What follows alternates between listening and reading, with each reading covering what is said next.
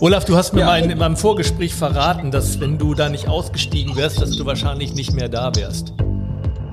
Äh, ja, ganz, ja, da kann man vielleicht auch mal, kann man auch offen drüber reden, ohne da in die Einzelheiten zu gehen. Ganz sicher. Man muss so ehrlich zu sich selber sein, weil äh, wenn man nicht ehrlich zu sich selber ist, was seine eigenen Fähigkeiten angeht, ja. äh, dann kann man auch kein gut, keine gute Führungskraft sein und äh, vor allen Dingen man, äh, man kann nicht dem gegenüber ver- verantwortlich handeln, dem man am, am meisten verpflichtet ist, und das ist zunächst einmal sich selbst gegenüber. Und das war für mich jetzt ganz, ganz kurz, das war für mich ein ganz, ganz wesentlicher Satz. Die eigene Wahrheit zu sehen und anzuerkennen. Ja. Das ja. ist total, total, total wichtig. Darum, sorry, dass ich dich unterbrochen habe, aber das ist so wesentlich, weil das viele Menschen nicht tun und sich selber überfordern und landen dann im Burnout. Und das ja. äh, f- funktioniert nur, wenn du, wenn du wirklich den Mut hast, die Wahrheit zu sehen und anzuerkennen. Sorry, so. Ja, nein, absolut richtig. Und ich habe es ja gemerkt, körperlich. Ja? Ja. Äh, äh, man kann auf der Welle der Euphorie, kann man eine Zeit lang mal sch- schwimmen, wie, wie ich das eingangs erwähnt hatte mit dem Projekt, mit dem Merger-Projekt. Das ja. machst du nicht alle Tage, das hältst du gut durch, bist happy dabei und der Stress haut dich auch nicht gleich um. Aber wenn das acht, neun Jahre am Stück geht, irgendwann merkst du es. Rebellentalk, der große Freiheit Punkt com. Ja, und hier sind wir wieder, die zwei Positionierungsrebellen der große Freiheit Punkt com, Jens Alsleben und Jörg Ristau aus einem strahlend blauen äh, Sonnenhimmel aus Hamburg. Moin, moin. Moin, moin. Moin, moin. Und wir haben heute einen äh, ganz tollen Gast. Wir haben gerade festgestellt, wann wir uns das letzte Mal gesehen haben. Das war neunzehnhundertachtundneunzig, also quasi vorgestern. Und wir kennen uns seit neunzehnhundertsiebenundachtzig. Weil wir haben zusammen studiert in Paderborn. Und der Olaf Elbracht ist heute hier und erzählt mal ein bisschen über sich und seine Karriere. Und ich finde es auch spannend und Jens findet es auch spannend. Ähm, Olaf, leg mal los. Ja, hallo ihr beiden, hallo auch ans Publikum. Schönen guten Morgen. Vielen Dank für die Einladung. Ich freue mich sehr, dass ich heute bei euch sein kann und euch auch mal ein bisschen berichte, äh, ja, wie Karriere sich entwickeln kann und aus welchen unterschiedlichen Perspektiven man das auch sehen kann, ja. So, wenn ich jetzt zurückgehe in das Jahr neunzehnhundertsiebenundachtzig, da sind wir gerade in Paderborn angefangen. Ich habe mein Studium in zweiundneunzig beendet und bin dann so als, als äh, Wirtschaftswissenschaftler, Diplomkaufmann, habe mich in die Wirtschaftsprüfung verabschiedet. In einer der Big Five war es damals noch oder Big Six, ich weiß es gar nicht mehr. Äh, nach den verschiedenen Skandalen sind sie auch immer weniger geworden. Auf jeden Fall heute würde man sagen Big Four Company, Wirtschaftsprüfungsgesellschaft, internationaler Touch. Darin äh, habe ich mich dann geknüpft und wir sind dann nach Düsseldorf gezogen, nach, nach Paderborn. Und äh, da, da geht's so, geht man so den normalen Werdegang. Ich war insgesamt ähm, ja, sieben, acht Jahre in der Wirtschaftsprüfung tätig, davon auch zwei Jahre in den U S A, in Boston an der Ostküste.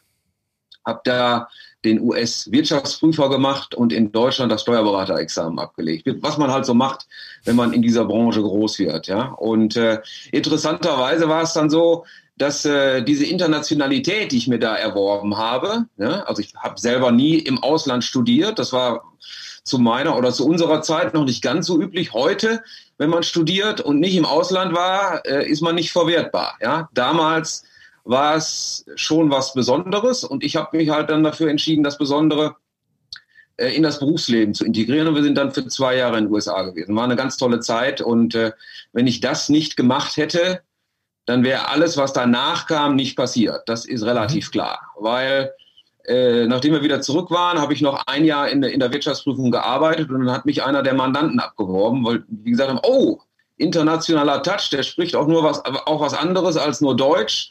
Und äh, ja, den könnten wir gut gebrauchen. Wir sind auch international tätig und wir wollen unser internationales Geschäft weiter ausbauen, insbesondere in den U S A. So bin ich dann, und das darf man heute fast schon gar nicht mehr laut sagen, bin ich dann in die Pharmaindustrie gewechselt. Ja, und habe mich dann äh, so über verschiedene Stationen in einem, einem mitteldeutschen, mittelgroßen deutschen Pharmaunternehmen immer ein bisschen weiter nach oben entwickelt. Das ist auch relativ gut für mich gelaufen, weil äh, meine Vorgesetzten dann sich auch mal verändert haben und dann bin ich so nachgerutscht und äh, nach gut zwei Jahren in dem Job war ich dann schon äh, äh, Vice President Corporate Finance, wie sich das, wie sich das damals nannte, war also praktisch verantwortlich für alles, was mit Accounting, Reporting, Compliance, Tax, Treasury, diese Dinge halt zu tun hat. Bist du da so reingerutscht oder, oder war das auch dein Plan? Das wäre mein Plan gewesen, aber es muss ja auch immer alles zusammenpassen. Ja, mhm. Man äh, kann dem Chef die Tür eintreten und es wird nichts. Man kann mal noch so ambitioniert sein. Ja, also es, es muss zusammenpassen und äh, die eigene Ambition muss dann letztlich auch zu dem passen, was einem, was einem so über den Weg läuft, was, was einem angeboten wird. Also ein bisschen Glück ist immer mit dabei. Mhm. Ja, da kann man schon fast voraussetzen, dass die persönlichen Qualifikationen sowohl fachlicherseits als auch menschlicherseits, dass das schon mal gegeben ist. Ja? Anders, anders, anders hat man eh keine Chance. Das hört ja, sich ein bisschen so an, als wenn dich die Karriere schon fast überholt hat. Als wenn das gar nicht so von in deinem Timing vielleicht drin war, also in der Planung drin war, aber die, die Zeit irgendwie doch schneller, dann, dann, dass du so die Treppe quasi hochgefallen bist, schneller als du gedacht hast. Das ist in der Tat so, ja, weil... Äh Ich hatte mich erstmal in dem neuen Job, da bin ich dann auch vom Mitarbeiter in die Führungsrolle äh, gerutscht nach einem Jahr in der Konzernkonsolidierung und äh, da hatte ich mich erstmal eingerichtet und dann der nächste Vorgesetzte, der verließ dann auch das Unternehmen und äh, aufgrund meines Backgrounds, der ja nun auch relativ breiter Natur war, äh, hat dann der Finanzvorstand gesagt, jawohl, dich hätte ich gerne in der nächsten Rolle und äh, das machen wir dann alles noch ein bisschen breiter und du wirst dann äh, ab morgen dann direkt an mich berichten. Bist du auf die Führungsrolle vorbereitet worden? Äh, ja, mit dem Sprung ins kalte Wasser, ne, wenn man so will. ich habe das, hab das dann nachbereitet, weil ich Aha. gesagt habe, okay, ich habe noch mal das ein oder andere Management-Seminar dann besucht, ja, mhm. wo es um verschiedene Themen ging, in verschiedenen Modulen dann das Thema noch mal für mich nachgeholt, in gewisser Weise. War das auch psychologisch angehaucht oder, oder mehr fachlich angehaucht?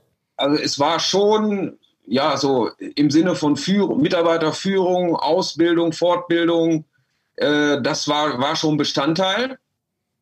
Im, im geringen Maße psychologisch, fachlich eher weniger. Mhm. Ja, da, was, da waren denn, was, das, was waren denn da deine Takeaways?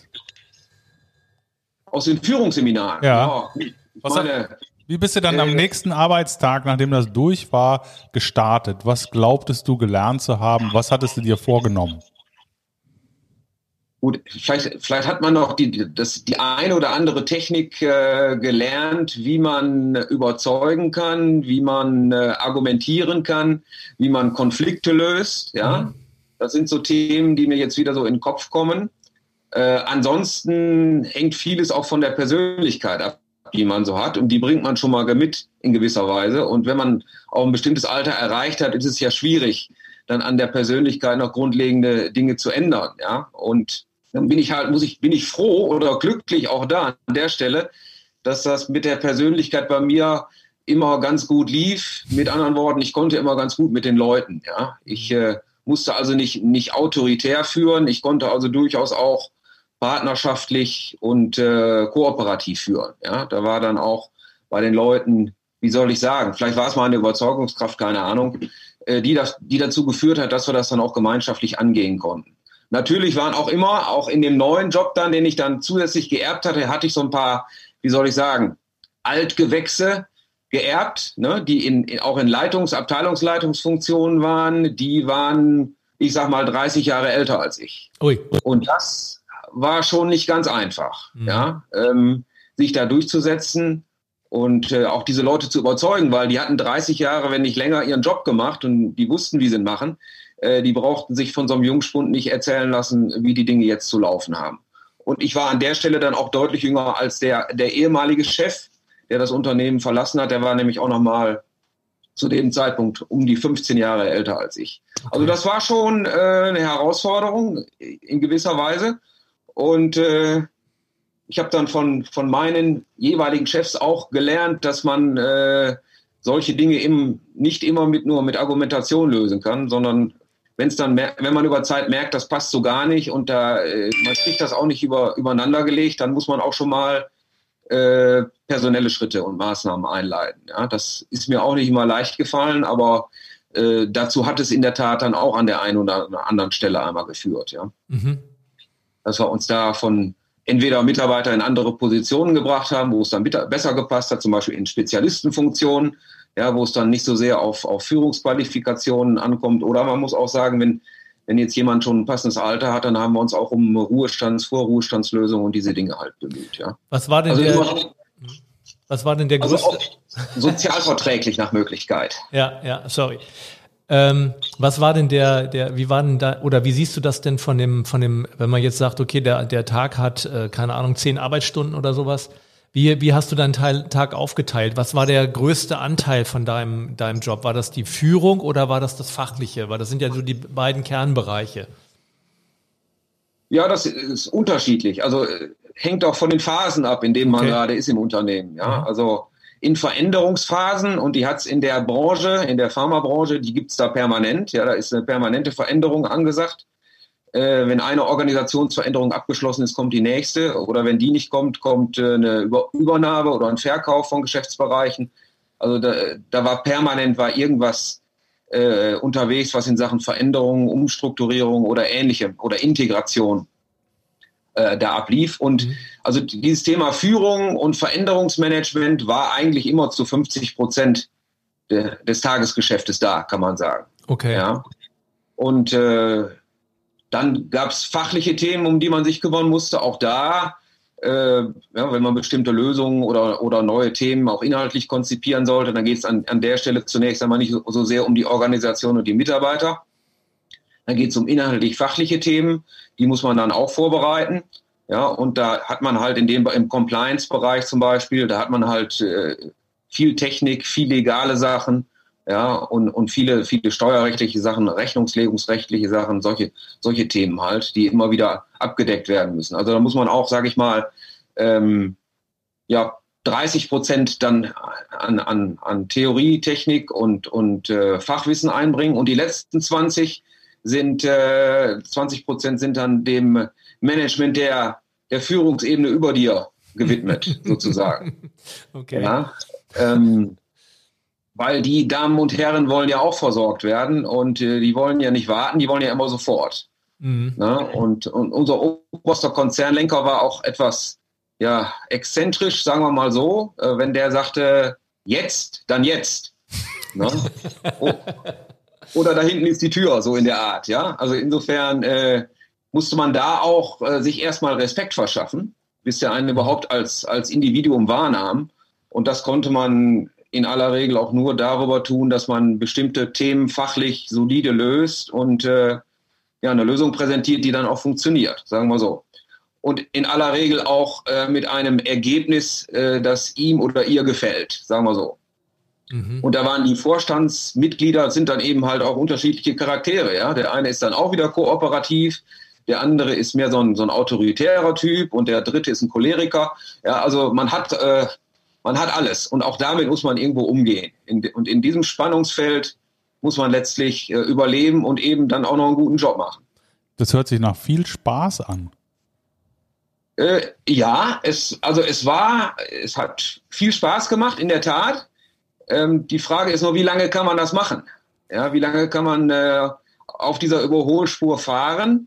Ja, wenn dann, ähm, dann kamen ja über Zeit noch andere Themen dazu. Dann war es nach, wartet mal gerade, dann nach drei, vier Jahren in dem Job kam dann, wurde das Unternehmen, in dem ich gearbeitet habe, an der Stelle wurde verkauft. Ne? Da gab es mhm. eine Übernahme äh, aus dem Ausland. So. Und dann sind wir durch den gesamten Veräußerungsprozess gegangen. Mein, mein damaliger Chef, also der Finanzvorstand an der Stelle, und meine Wenigkeit im Wesentlichen, was alle Finanzthemen anbelangt ist. Da musste der Kreis an Mitarbeitern auch klein gehalten werden, der etwas über das Projekt weiß. Und dann sind wir, ich will nicht sagen, um den halben Globus gejettet, aber wir haben dann zugesehen, dass wir dann auch in den Verhandlungen mit Due Diligence, mit den Rechtsanwälten, mit den, mit den Verhandlungsteams der Kaufinteressenten und so weiter, Äh, dass wir da alles im Griff haben, und zwar so, dass es nach Möglichkeit niemand im Unternehmen merkt. Ja? Das heißt, das macht man dann am Wochenende, wenn, ja, wenn die anderen nicht da sind, sozusagen. Hat es ja, ja das, war intensiv, hat, das, hat, das hat riesig Spaß gemacht, und das hat auch, auch von der Qualifikation her, ja, hat eine Menge gebracht, aber es hinterlässt irgendwo auch Spuren über Zeit, und darauf kommen wir gleich auch noch. Wie, wie hast du dich denn stabilisiert? Ich meine, das ist, wenn du ja, du hast ja gerade deinen deinen deinen Tagesablauf oder deinen wöchentlichen Tagesablauf beschrieben, und jetzt sagst du gerade in der in der ähm, Übernahme oder vor der Übernahme wart ihr dann auch noch am Wochenende und seid quasi um den Globus gejettet. wie hast du dich denn, äh, wo, wie hast du dich denn selber ausbalanciert als Person? Also wo hast du denn deine Energie hergeholt? Ja, zum einen aus, aus, dem, äh, aus der Einzigartigkeit der Aufgabe, weil das, äh, ne, so eine Chance, die hat man auch nicht immer und auch mhm. nicht so oft in seiner Karriere. Also das, das war schon ein intensives Erlebnis, das wollte ich auch gerne mitnehmen. Das gibt Energie. Okay. Ja, äh, zum anderen hatte ich natürlich, und ich hatte Gott sei Dank auch dafür gesorgt, dass ich in den, in den, äh, in den Fachgebieten unter mir, dass ich da gute Leute hatte, die ihren Job im Griff haben. Ja? Okay. Also und, sind wir die auch beim mal, Thema Führung. Äh, alleine laufen. Ja. Das ist ja das Thema Führung, ne? Das ist die, das ist ja ganz, ganz auf den genau. Punkt gebracht, das Thema ja. Führung. Wie, wie hast du denn dafür, genau. ge- dafür gesorgt, dass die äh, unter dir gelaufen sind? Also da stecken ja Themen ja. drin wie äh, Empowerment und so weiter. Was? Vertrauen. Ja. Ja, nun, zunächst muss man erstmal ein Gespür für die Menschen entwickeln. Das ist das Allerwichtigste. Ja? Äh, wenn man jemand Neues einstellt, dann weiß man ja nie mit Sicherheit, ob das passt und ob, ob der auch da, das kann und leisten, zu leisten imstande ist, was die Papierform sagt. Mhm. Ja, also du brauchst ein gutes Gespür, dass du da die äh, richtigen Leute an Bord holst, wenn du denn mal neue Leute an Bord holst und dass man sich da nicht vergreift, weil in aller Regel hat man so viele äh, Chancen auf ein zweites Mal da nicht, um das vernünftig hinzukriegen. Und äh, da hatte ich äh, immer ein ganz gutes Bauchgefühl, ein ganz gutes Gespür, was die Leute angeht. Und ich habe die Leute auch in der Tat, das, der Begriff ist schon gefallen, auch immer relativ frühzeitig empowert und äh, denen auch die Verantwortung für die Aufgabe übertragen. Also ich bin jetzt nicht jemand, der da hinter den Leuten steht und den permanent über die Schulter schaut. Ja? Okay. Mal, lang, also, mal langsam, mal langsam. Das sind ja so Kernsätze. Ne? Ich bin ja, äh, ja nicht äh, jemand, der dann hinter den Leuten steht und denen ständig über die Schulter schaut. Also ja. ein Teil des Empowerments, ne? Was ist für dich sonst noch äh, Empowerment? Du hast gesagt, ihnen die Verantwortung übertragen. Was bedeutet das für dich? Ja, also ja, wenn die, die Verantwortung übertragen heißt, dann te- die Themengebiete, äh, die bearbeitet werden, als selbstständig auch zu bearbeiten und Lösungen und Ergebnisse zu liefern. Ja? Und wenn es dann darum geht, auch mal Abläufe zu verändern, dann wird, werden auch da wird das gro- grobe ist, äh, Ziel gemeinsam skizziert und dann wird, sind aber auch die Personen selber ta- dafür zuständig, Lösungen zu entwickeln. Ja? Und, also, und sie kriegen auch so die Rechte dafür äh, und sie kriegen Absolut. Auch das Budget dafür, das tun zu können. Absolut. Also es ist zum einen äh, das Empowerment, gut, das ist ein Oberbegriff, der den kann man ja weit treiben. Das ist äh, zum, zum einen die Übernahme der Verantwortung, dass die, zu, die zur Verfügungstellung der Ressourcen ist erforderlich, ganz klar. Dann äh, Ressource ist sowohl Geld als auch Zeit. Ne?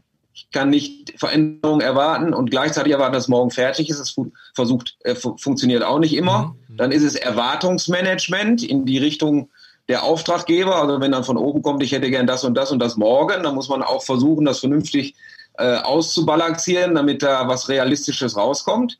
Ja, und ähm, dann ist es auch die, die Akzeptanz der fachlichen Qualifikation der Mitarbeiter, um zu sagen, so, du bist dafür ausgebildet, du kannst das, ich vertraue dir da und die Mitarbeiter wissen das auch. Ja, die wissen, dass ich denen vertraue und äh, dass ich, dass es auch nicht nötig ist, dass ich mich jetzt, wie ich eben sagte, dahinter stelle und denen über die Schulter schaue, ja. Und dann ist es auch so, dann entwickelt sich das zu einer Vertrauensbasis, wo die Mitarbeiter dann auch von selber kommen, wenn sie mal ein Problem haben, wenn sie mal fachlich nicht weiter wissen, wenn wir eine Lösung brauchen. Ja, und das dann in aller Regel, bevor das Kind in den Brunnen gefallen ist. Ja, sodass man die Dinge auch gut auffangen kann. Das heißt, du konntest gut los, loslassen und dich auf die strategischen Dinge konzentrieren. Ja.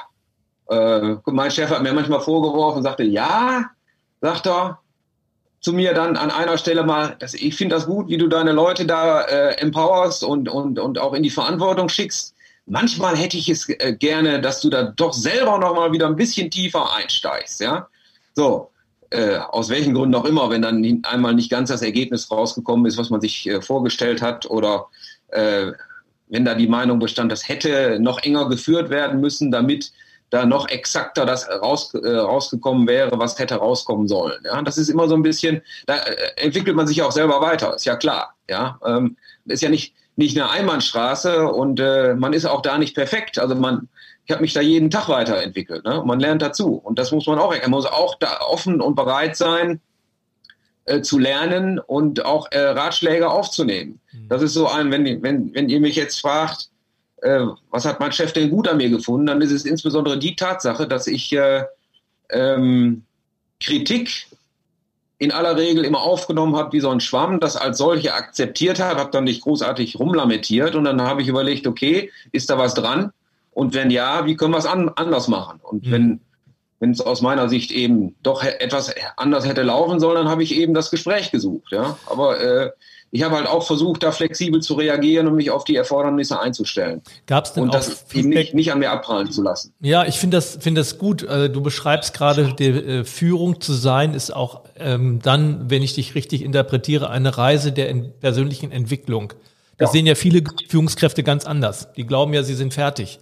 Und ähm, wie war es denn mit dem Feedback aus deinem, aus deiner Mitarbeiterschaft? Weil du warst ja in der Sandwich-Position. Das heißt also, du hast Feedback bekommen von denen, die über dir waren. Und äh, ja. wie war es denn mit dem Feedback von, von, ich sag mal, von deinen Mitarbeitern?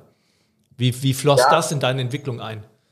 Ja, das war also in, in dem Job, den ich jetzt beschreibe, als wir noch in Deutschland tätig waren, ne? Das, also noch vor dem Merger sozusagen, mhm. da, ähm, Da gab es das Feedback von oben, das Feedback von unten habe ich mir so im Rahmen der, der jährlichen oder der quartärlichen, halbjährlichen, wie auch immer, Performance-Gespräche geholt. Das war jetzt kein institutionalisierter Prozess in dem Sinne. Ja, das kam erst danach. Äh, nachdem dieser Merger beendet war, sind mein Chef und ich dann komischerweise äh, übernommen worden von dem, vom kaufenden Unternehmen und sind nach Brüssel gegangen für mehr als acht, also für mich persönlich mehr als acht Jahre. Okay. Ähm, und da... Das war nochmal wieder eine, eine, eine Veränderung, die äh, wie Tag und Nacht, wenn man so will. Ja, da mussten wir uns auf andere Mentalitäten einstellen, auf andere Charaktere. Ja, da, da kam so das, das frankophone Thema auf. Mhm. Ne?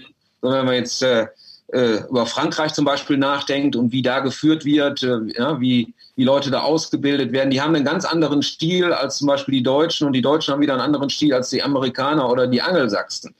Ja, und äh, da mussten wir uns drauf einstellen. Ich kannte den deutschen Führungsstil, ich kannte den angelsächsischen, schrägstrich amerikanischen Führungsstil, aber der französische, frankophone Führungsstil, der war mir neu. Und dann der belgische mit diesem, mit diesem Konglomerat aus Wallonen, aus Flamen und äh, äh, den, den Ostbelgiern, die Deutsch sprechen, das war, das war schon eine irre Erfahrung. Sagen das wir ist mal ja eine so. Kulturelle Weiterentwicklung.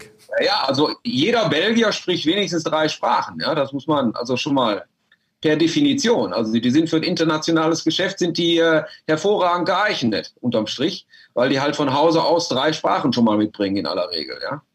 Wie würdest äh, du perfekt. den französischen äh, Führungsstil beschreiben? Ich glaube, der ist sehr autoritär, ne? Habe hab ich mal der gehört. Ist so, ja, das ist so Franzö- Pariser Schule geprägt, die sind relativ autoritär.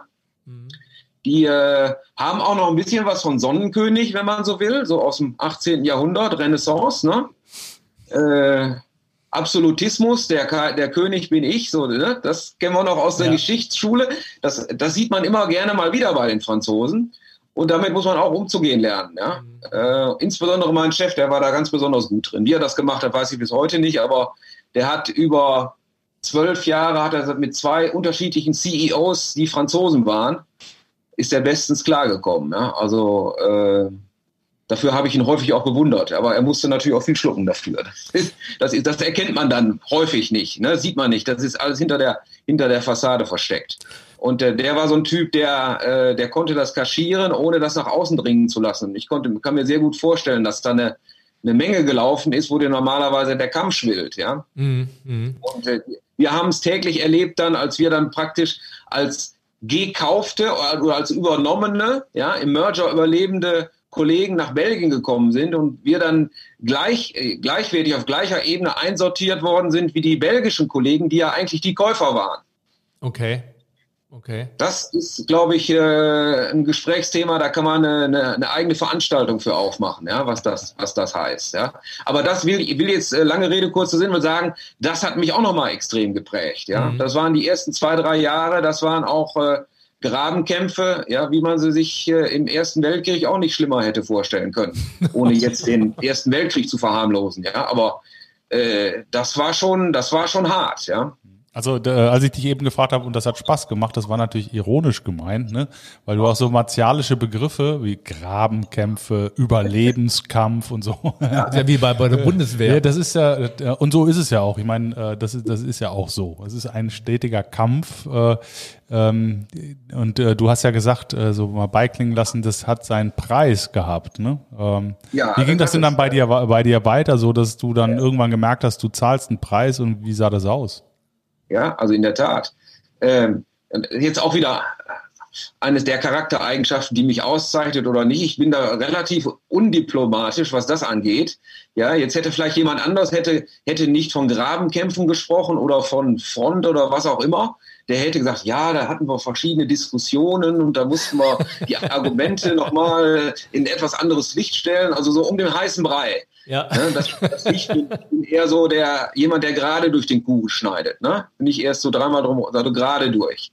So, das kann man mögen, das kann man nicht mögen, aber die Leute wissen zumindest, wo sie bei mir dran sind. Ja? Mhm. Ähm, und das ist unterm Strich gut, weil man verliert nicht so viel Zeit da, damit immer wieder äh, irgendwas schön zu reden. Siehe deutsche Politik momentan. Ja, ja? Die ja. arbeiten ja nicht, die labern nur dummes Zeug. Ja. Entschuldigung. Ja, aber und darum kommt da auch nichts bei rum. Ja, weil keiner sich auf die Sache konzentriert und keiner wirklich schaut, was brauchen wir denn jetzt? Mhm. Ja, so. Äh, ja, was hat das mit mir gemacht? Ähm, ich bin, äh, wir sind zweitausendsieben sind wir nach Belgien gegangen, und ich bin zweitausendfünfzehn habe ich Brüssel verlassen. Da sind wir wieder nach Deutschland gegangen. Ich habe dann da meinen Ausstieg gesucht. Äh, nach acht Jahren war da in verschiedensten Positionen tätig, auch immer direkt unterm Vorstand. Ähm, Zum einen habe ich ähm, das Thema Reporting, äh, Accounting, diese Themen Shared Services habe ich verantwortet. Also wir haben ein, ein riesengroßes Outsourcing-Projekt gemacht in, in den ersten Jahren. Ja, äh, dazu kann man auch stehen, wie man will. Aber wir hatten nachher äh, in, in Osteuropa und in Indien circa dreihundert Mitarbeiter, die dann in, ne, die in meinem Team waren. Das waren vorher mehr oder weniger eigene Mitarbeiter gewesen, die dann eben im Rahmen dieses Projektes äh, anderen Aktivitäten zugeführt worden sind oder die leider dann auch das Unternehmen verlassen mussten. Das an, als solches ist schon wieder äh, ein Thema, wo man lange über Führung und über Menschen und äh, wie werden Menschen heutzutage in, in Unternehmen behandelt reden kann. Also dazu könnte ich nochmal eine, eine, eine separate Lesung geben zu diesem Thema. ähm, aber das, das prägt einen auch, mhm. und äh, da gibt es persönliche Schicksale und da gibt es Da gibt es äh, Manager, und da hatte ich auch einige Kollegen, die äh, haben die Leute entlassen, die haben äh, Leute ausgetauscht, die haben, ja, wenn einer sagt, du musst zehn Prozent Kosten sparen, jetzt entlass mal zehn Prozent der Leute, das haben die ganz cool durchgezogen. Das hat die auch nicht besonders belastet. Ja, äh, das war bei mir immer ganz anders. Ja, also ich habe also auch so ein bisschen am, am persönlichen Schicksal der Menschen teil. Teil gehabt, und ich habe mich auch drum gekümmert. Wir haben immer dafür äh, äh, zu sorgen versucht, dass dann auch die äh, Leute in eine, in eine vernünftige Lösung reinkamen.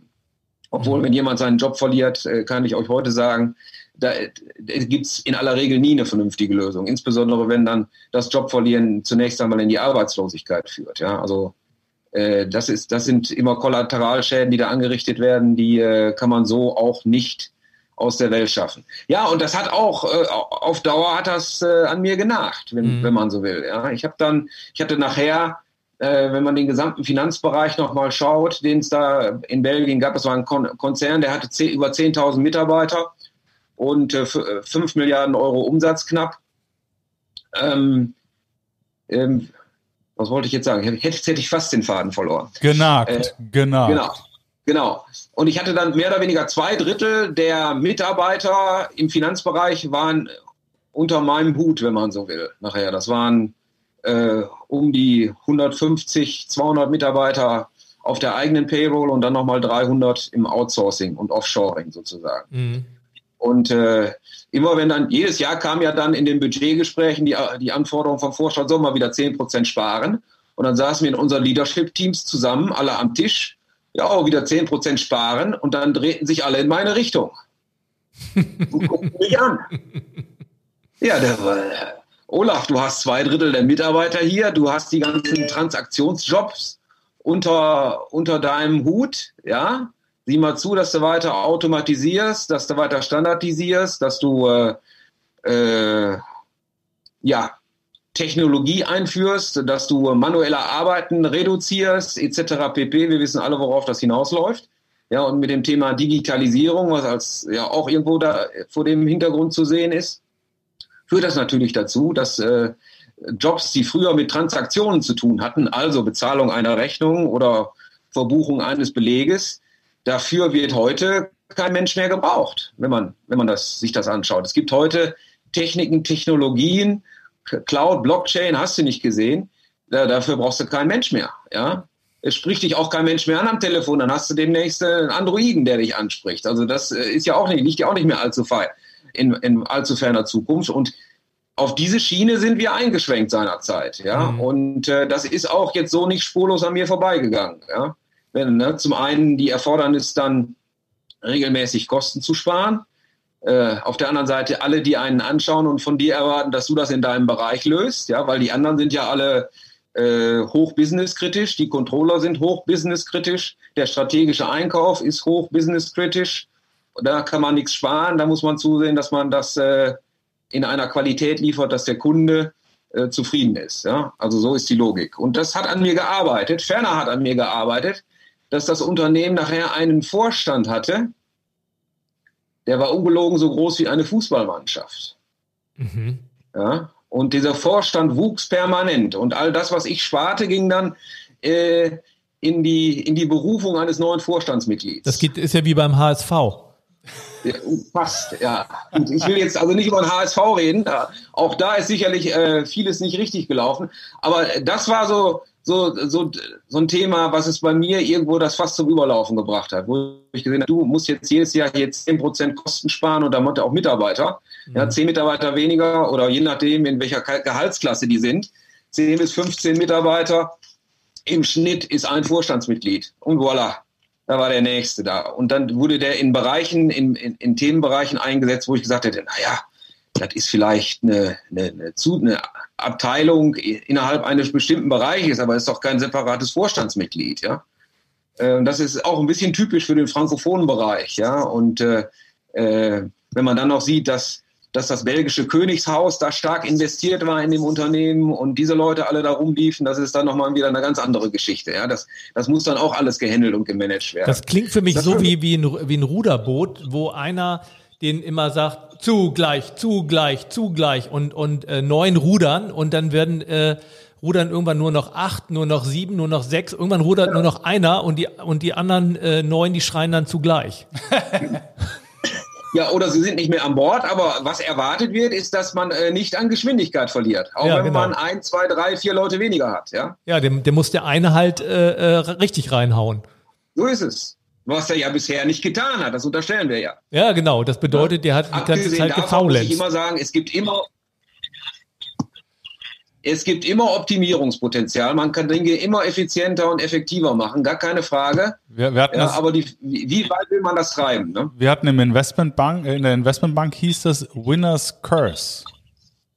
Aha, das, okay. Ja, das heißt also äh, der Fluch dessen, der, der übrig bleibt. Weil mit jeder, mit jeder Runde, äh, die du rausgeschmissen wurdest, äh, mussten die, die da geblieben sind, mehr arbeiten. Bergwuchs. Das heißt, man war nicht wirklich richtig glücklich, dass man diese äh, Firing-Runde dann überstanden hat, weil man wusste, äh, das bedeutet, äh, dass man sich da selber nochmal tiefer kneifen muss, äh, um da die Performance hinzulegen. Ne? Ja, ja, ja. Olaf, du hast mir ja. mal in, in meinem Vorgespräch verraten, dass wenn du da nicht ausgestiegen wärst, dass du wahrscheinlich nicht mehr da wärst. Ja, ganz, ja, da kann man vielleicht auch mal, kann man auch offen drüber reden, ohne da in die Einzelheiten zu gehen. Ganz sicher. Man muss so ehrlich zu sich selber sein, weil äh, wenn man nicht ehrlich zu sich selber ist, was seine eigenen Fähigkeiten angeht, ja. äh, dann kann man auch kein gut, keine gute Führungskraft sein und äh, vor allen Dingen man, äh, man kann nicht dem gegenüber ver- verantwortlich handeln, dem man am, am meisten verpflichtet ist, und das ist zunächst einmal sich selbst gegenüber. Und das war für mich jetzt ganz, ganz kurz, das war für mich ein ganz, ganz wesentlicher Satz, die eigene Wahrheit zu sehen und anzuerkennen. Ja. Das ja. ist total, total, total wichtig. Darum, sorry, dass ich dich unterbrochen habe, aber das ist so wesentlich, weil das viele Menschen nicht tun und sich selber überfordern und landen dann im Burnout. Und das ja. äh, f- funktioniert nur, wenn du, wenn du wirklich den Mut hast, die Wahrheit zu sehen und anzuerkennen. Sorry, so. Ja, nein, absolut richtig. Und ich habe es ja gemerkt, körperlich. Ja. ja. Äh, äh, man kann auf der Welle der Euphorie, kann man eine Zeit lang mal sch- schwimmen, wie, wie ich das eingangs erwähnt hatte, mit dem Projekt, mit dem Merger-Projekt. Das ja. machst du nicht alle Tage, das hältst du gut durch, bist happy dabei. Und der Stress haut dich auch nicht gleich um. Aber wenn das acht, neun Jahre am Stück geht, irgendwann merkst du es. Mhm. Ja, und es, da hast du dann nicht immer nur po- positiven Stress, du hast dann irgendwann hast du auch negativen Stress. Mhm. Insbesondere, wenn dann auf einmal alle anfangen, dich anzugucken und zu sagen, so, das erwarte ich jetzt aber wieder von dir. So, und das ging nicht länger gut. Ich habe es gemerkt. Also ähm, ich habe gesagt, ich komme aus der Pharmabranche und wir waren auch noch im Bereich Herz-Kreislauf aktiv. Und ich habe gemerkt, wie es mir an die Nerven ging, wie es mir an den Blutdruck ging, wie es äh, an Herzrhythmusstörungen oder solche Themen ging, ja. Aber die, Med- ja, aber die Medikamente waren wenigstens umsonst, oder? Äh, nein, die sind auch nicht umsonst. äh, aber man weiß, was man nehmen muss, sagen wir so. Aber, okay. aber da man so dicht dran war, weiß ich auch, dass ich es nicht unbedingt nehmen wollte, wenn es ja. nicht unbedingt sein muss. Ja? Okay. Wenn ich jetzt nicht einen, wie soll ich sagen, einen äh, organischen Schaden habe, ja, der dazu führt, dass ich unbedingt was nehmen muss, dann möchte ich das nicht. Und mhm. wenn ich so weitergemacht hätte, dann hätte das zu organischen Schäden geführt. Punkt. Mhm. Ja, äh, so Schlaf, angefangen mit Schlafstörungen, ähm, Unausgeglichenheit, ja, dass man sich dann, dass man merkt, man verändert sich auch charakterlich. Ja, die Zündschnur wird kürzer, man reagiert aggressiver in bestimmten Situationen und, und, und, und, und. Und deine ja. Frau hat dir das vielleicht auch gespiegelt. Das ist ja, der, genau, ich hatte, da bin ich eben noch nicht dazu gekommen. Verantwortlich bin ich in erster Linie mir gegenüber und meiner Familie. Ja. Und die hat mir natürlich auch gesagt, lieber Olaf, so können wir nicht weitermachen. Ja, und dann haben wir uns da mal wirklich ernsthaft drüber unterhalten. Und dann haben wir gesagt, okay, dann ist es vielleicht an der Zeit, dass wir äh, uns mal eine Auszeit nehmen und das Thema hier beenden in Belgien. Das heißt, ich habe mich da mit der Firma, und da haben die sich fantastisch verhalten, habe mich dann mit denen auseinandergesetzt und äh, dann sind wir zurück nach Deutschland gegangen. Jetzt hier, wo wir jetzt wohnen, an der Küste, hervorragend. Das stand Gott sei Dank alle schon. Und äh, haben uns dann jetzt hier niedergelassen, ohne einen neuen Job zu haben an der mhm. Stelle. Ja, ich habe also wirklich gekündigt, ich habe gesagt, Tabula rasa. Sehr äh, mutig. Ich möchte noch, ich möchte noch was vom Leben haben. Ich hätte, es hätte mir nichts gebracht, wenn ich jetzt von dem Job in den nächsten Management-Job gegangen wäre. Ich hätte, ich hätte meine Stresskondition noch gehabt, diese körperlichen Beeinträchtigungen, ja, und äh, ich hätte mich nicht wieder in die Balance bekommen. Aber weißt, jetzt, weißt du, Olaf, was, was da ganz wichtig ist, ist der, ist der Punkt, ich habe viele Menschen kennengelernt, die quasi den Job und damit verbundenes Geld und damit verbundener Konsum, damit verbundene Anerkennung brauchen, ja. um überhaupt so sich selber im Spiegel betrachten zu können. Wenn du in der Persönlichkeit nicht stark bist, wenn du also diesen ganzen Quatsch brauchst, dann kannst du da nicht aussteigen. Du, so wie nehme ich das jetzt wahr, und wir kennen uns ja auch schon lange, du bist in der Persönlichkeit gefestigt. Du tust es nicht, weil du dich darüber definierst, sondern du tust es, was dir Spaß gemacht hat. Das ist ein himmelweiter Unterschied. Ja, aber da, da muss ich auch nochmal, das ist ja nicht, du bist ja nie allein in dieser Entscheidung. Also ich habe auch drei Kinder, Frau, äh, und selbst wenn du eine starke Persönlichkeit bist, bist du ja auch irgendwo deinem System verpflichtet. Und äh, du hast eben so hohe Running Costs, gerade wenn die Kinder in einem bestimmten Alter sind, ähm, dass dann natürlich auch einfach mal schnell äh, Ebbe auf dem Konto ist, äh, wenn du dir diese Freiheit erlaubst. Und äh, diese, äh, und das war bei mir so, äh, diesen Schritt zu gehen und zu sagen, ich muss jetzt diesen Schritt stärker gewichten, als in der Sicherheit zu bleiben und mich weiter physisch äh, abbauen zu aber lassen. Da, genau, aber das ist doch ein Irrglaube. Wenn du sagst, ich bleibe, weil ich äh, Kosten habe, und gibst dann irgendwann mit einem Herzinfarkt ja, ja. oder irgendwas um, dann ja. ist das doch eine Milchmädchenrechnung. Aber dieser Kulminationspunkt, der muss erstmal irgendwann kommen. Genau, irgendwann der Punkt muss kommen. Ging es nicht mehr, dass dann tatsächlich die Priorität war, ja, auszusteigen, ja. Äh, at all cost. Ne? Ja, dann sprechen wir über Gesundheit. Ja. Weil ohne Gesundheit ja, nutzt ja alles andere nichts mehr. So. so ist es, so ist es. Das habe ich mir auch gesagt. Ja, natürlich, die, die ganzen wirtschaftlichen Überlegungen, die da eine Rolle spielen, äh, jetzt könnt ihr davon ausgehen, dass ich mich gerade an der Stelle relativ gut auskenne, was das Management von Finanzen angeht. Also insofern äh, haben wir das alles sehr genau überlegt. Da muss ist jede, jedes Individuum ist da anders in seiner Ausgangssituation. Das muss man für sich entscheiden. Man hätte es natürlich vielleicht auch anders lösen können. Man hätte sagen können, Chef, hör mal zu, ich muss mit dir reden, äh, ich kann den Job so nicht mehr machen, können wir über ein Downsizing oder eine Versetzung oder anderes reden? Ja, ich kann den Job in der Form nicht mehr machen, das geht mir an die Gesundheit. Hätte man auch, hätte ich mit meinem Chef auch besprechen können. Mhm. Das wäre durchaus möglich gewesen. Äh, ich hatte mir aber überlegt, dass ich äh, jetzt mal einen kompletten Tapetenwechsel brauchte. Das haben wir, meine Frau und ich, gemeinsam entschieden. Und dann waren wir gut dabei, weil ich war nicht mehr weit weg vom Burn, Burnout. Ich meine, vielleicht hatte ich sogar schon einen, keine Ahnung, ich weiß es nicht. Äh, kann gut sein an der Stelle. Ähm, Und wir mussten dann einen Tapetenwechsel haben. Wir wollten wieder zurück nach Deutschland. Wir wollten ganz was anderes sehen. Und ich wollte mich auch erstmal nicht damit beschäftigen, morgen wieder in das, in das nächste Büro zu rennen und dann da schon um sieben Uhr am Schreibtisch zu sitzen bis abends um zehn. Ähm, das wollte ich nicht. Und da haben wir gesagt, jetzt machen wir einen Schnitt. Wir können das erstmal, wir haben uns für uns das so zurechtgelegt, dass es funktioniert. Und alles Weitere, was dann danach kommt, das sehen wir mal, ja. Also zum Beispiel die Company hat mir ein Outplacement bezahlt, eine Beratung. Da war ich auch in Hamburg bei einem Outplacement-Berater für, schlag mich tot, ein halbes Jahr. Mhm. Wie war das? Ich, bitte? Wie war das? Ja, so lala. Also richtig neue Ideen hat es nicht gebracht, ja. Okay. Ähm, haben die nur die, das Hirn oder auch dein Herz bespielt? Also haben dich zum Beispiel äh, um deine äh, Erschöpfung gekümmert? Äh, haben die äh, nein. dir geholfen? Nein. Super. So, das ist ein ganz wichtiger Punkt. Nein, also Outplacement, Beratung, äh, Alter, Schule kümmert sich äh, um Bewerbertraining und sonstige Geschichte, ja, ja, aber genau. nicht um deinen inneren Zustand. Nein, nein, nein, überhaupt nicht. Ja, Bewerbertraining war doch bei dir sowieso obsolet. Also eigentlich wäre es ja darum gegangen, äh, zu gucken, wie stabil ich den Menschen wieder. Ja, ich hatte da auch drüber gesprochen, ja, dass, äh, dass mir da nicht so gut geht, aber darauf ist man nicht so wirklich eingegangen. Ja. Super, tolle Qualität. Ähm, ja. Also so richtig was rausgezogen habe ich. Wir haben dann da uns da hingestellt an Flipboards und Flipcharts und haben irgendwelche äh, geistigen Ergüsse da zu Papier gebracht, was Na, ich denn toll. zukünftig machen könnte. Und ja, Kunden von uns haben dies und das und jenes danach gemacht. Das war es für mich. Alles nicht. Alles nicht. Hört sich auch nach ziemlichen Crap an, ehrlich gesagt. Ähm, ich meine, die Dame war sehr nett, die mich da betreut hat, ja, und hat, auch, hat mir auch zugehört und hat mich auch reden lassen, aber So, so im Nachhinein, im Nachhinein hätte ich sagen müssen, naja, vielleicht hätte man auch nochmal so ein bisschen eine psychologische Betreuung genau, da machen müssen. Genau. Wie geht's dir denn, wie geht's dir denn heute? Heute? Ja, heute geht's mir gut. Ich habe dann mal eine ganze Zeit lang gar nichts gemacht. Ja, glaubt, ihr glaubt es nicht. Ich habe wirklich, wir sind gereist, bis der, ja, ich habe, nicht, dass ich jetzt, äh, als Animateur irgendwo im Robinson-Club gelandet bin. So ich wie ich, nicht, ne? Ja. Ja, du, da hier war mal einer vor zwanzig Jahren, der hieß Jörg. Ich sage, ach ja, den kenne ich. Ne? Also so haben wir es nicht gemacht.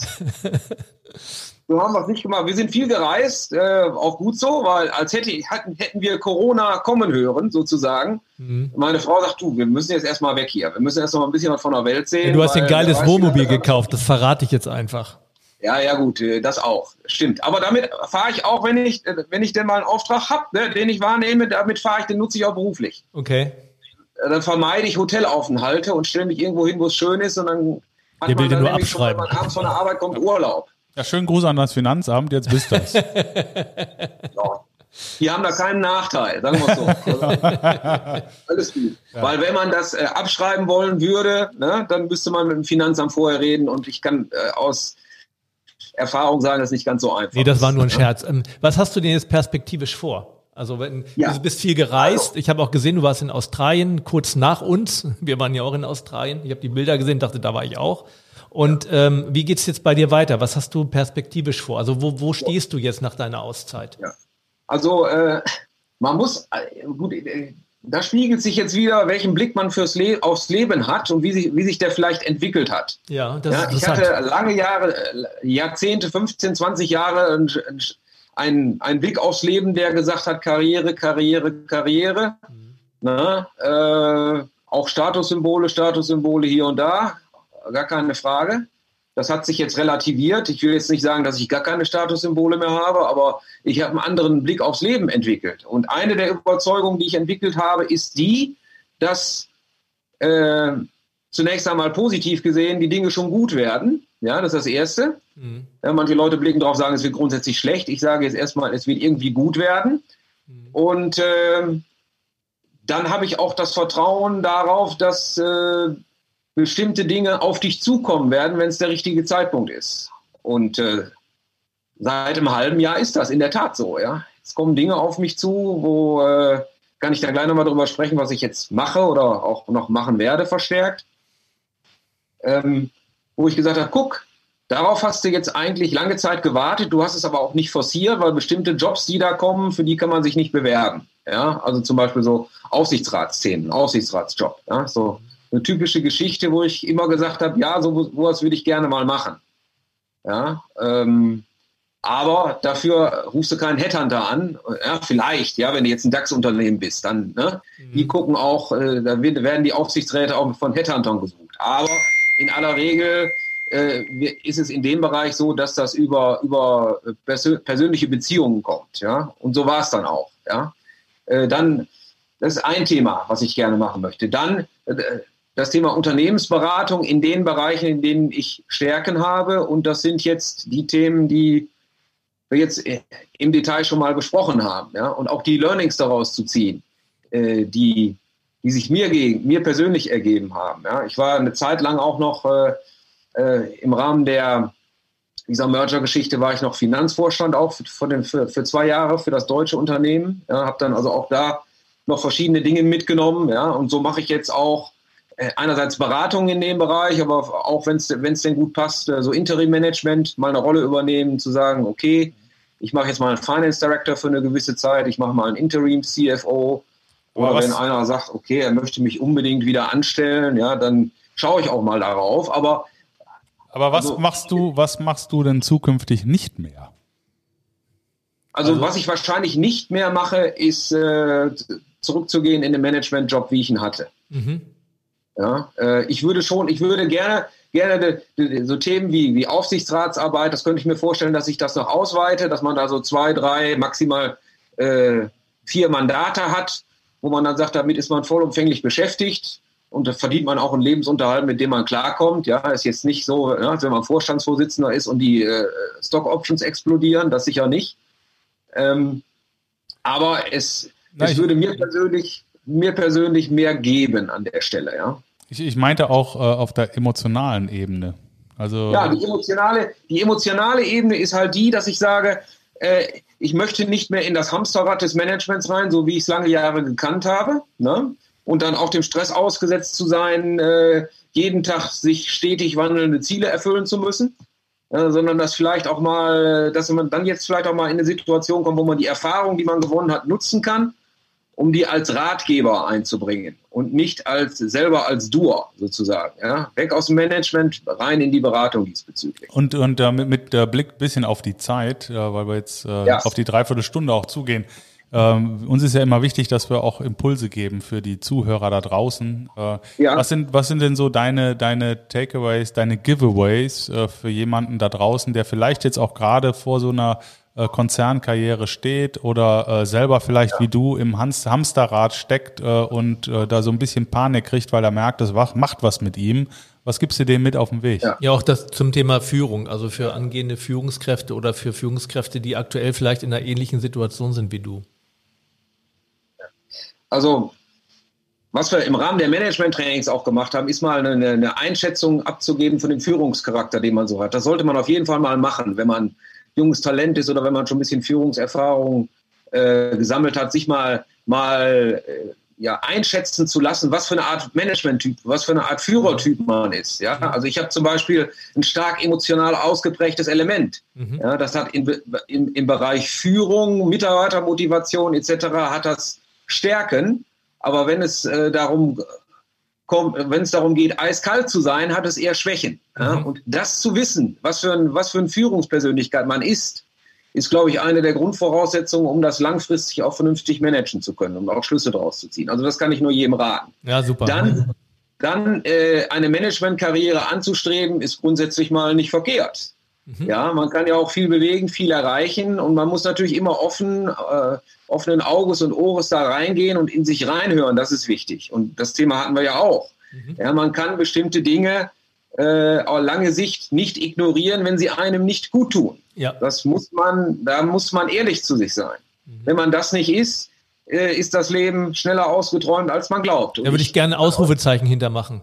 Sorry. Ich kenne einige Fälle, wir hatten, du hast es eingangs auch gesagt, zum Beispiel der Kollege, der auf dem gleichen auf der gleichen Etage mit dir wohnte, ja, der hat auch sehr, sehr viel gearbeitet und der ist keine sechsundvierzig geworden, ja. Ja. Ähm, und ich habe mehrere solcher Fälle erlebt in meiner Karriere, wo Mitarbeiter keine fünfzig geworden sind und äh, nicht mehr bei uns sind. Mhm. Ja, der war mein Steuerberater. Ja, weil sie nicht auf sich, in sich, nicht rechtzeitig genau. in sich reingehört haben und entsprechende äh, Konsequenzen gezogen haben. Das ist nicht immer einfach, weil insbesondere dann, wenn es um Geld, Macht, Status geht, ist das sehr, sehr schwer. Aber da muss man irgendwann so offen und ehrlich zu sich sein, sich zu sagen, was ist denn das Entscheidende hier an der Stelle? Was ist das Wichtigste? Das Wichtigste, Wichtigste ist dein Leben. Und dazu brauchst ja. du eine innerliche Freiheit. Ja, ja. Und äh, klar... Finanzen, Geld et cetera, das hilft natürlich ungemein, aber es ist letztlich nicht alles. Genau. Wenn du nachher nicht mehr in der Lage bist, das Geld auszugeben, hast du auch nichts gewonnen. Das letzte Hemd hat keine Taschen. Das ist ein wunderbares Schlusssatz. Schlusswort, würde ich sagen. Das letzte Hemd hat keine Taschen. So ist es. Ist vielleicht so auch ist mal eine Erfindung. Naja gut, also Spaß beiseite. Ich ja. fand das einen ganz wichtigen Talk heute, weil er natürlich sehr offen war und auch du viel von dir preisgegeben hast, was einfach auch wichtig ist, auszusprechen. Und ich habe ja. hab mich drauf gefreut, weil ich weiß, dass du so offen bist und dass du, und das schätze ich sehr an dir, dass du eben den Kuchen gerade durchschneidest und nicht mit äh, um die Ecke. Also du sagst, was ist. Und das finde ich super, ist eine super Eigenschaft an dir, die ich an dir schon immer sehr geschätzt habe, auch in, damals in unserer Studienzeit mit Umgang mit Waldemar. Waldemar war unser polnischer Mitbewohner. Ja, Gruß an Waldemar an dieser Stelle. Ja, gut, und ja, der Kontakt ist abgebrochen. Aber ich fand es auch ganz toll, dass ihr mich gefragt habt. Ich danke euch dafür. Und äh, ihr müsst mir noch äh, mitteilen, wo, wo man sich das im Anschluss mal anhört. Ja, kriegst eine Info, absolut, absolut. Wir, wir, wir jingeln jetzt aus, aber du bleibst dran. Und du bist wir, in unserem Netzwerk, noch genau, ganz kurz. Das ist ganz wichtig, du bist jetzt mit uns in unserem Netzwerk. Und alle, die da draußen sind, ja. die Interesse haben mit an Olaf, gern direkt an Olaf oder über uns, weil ich glaube, das ist eine, eine gute Chance, jemanden an Bord zu nehmen. Genau, ja, also super. Wir jingeln Herzlichen aus, Dank. Aber bleib dran, ne? Wir quatschen Alles noch weiter. Klar, also bis dann. Danke, bis gleich. Ja. Dranbleiben. Tschüss. Ciao. Rebellentalk. der große Freiheit Punkt com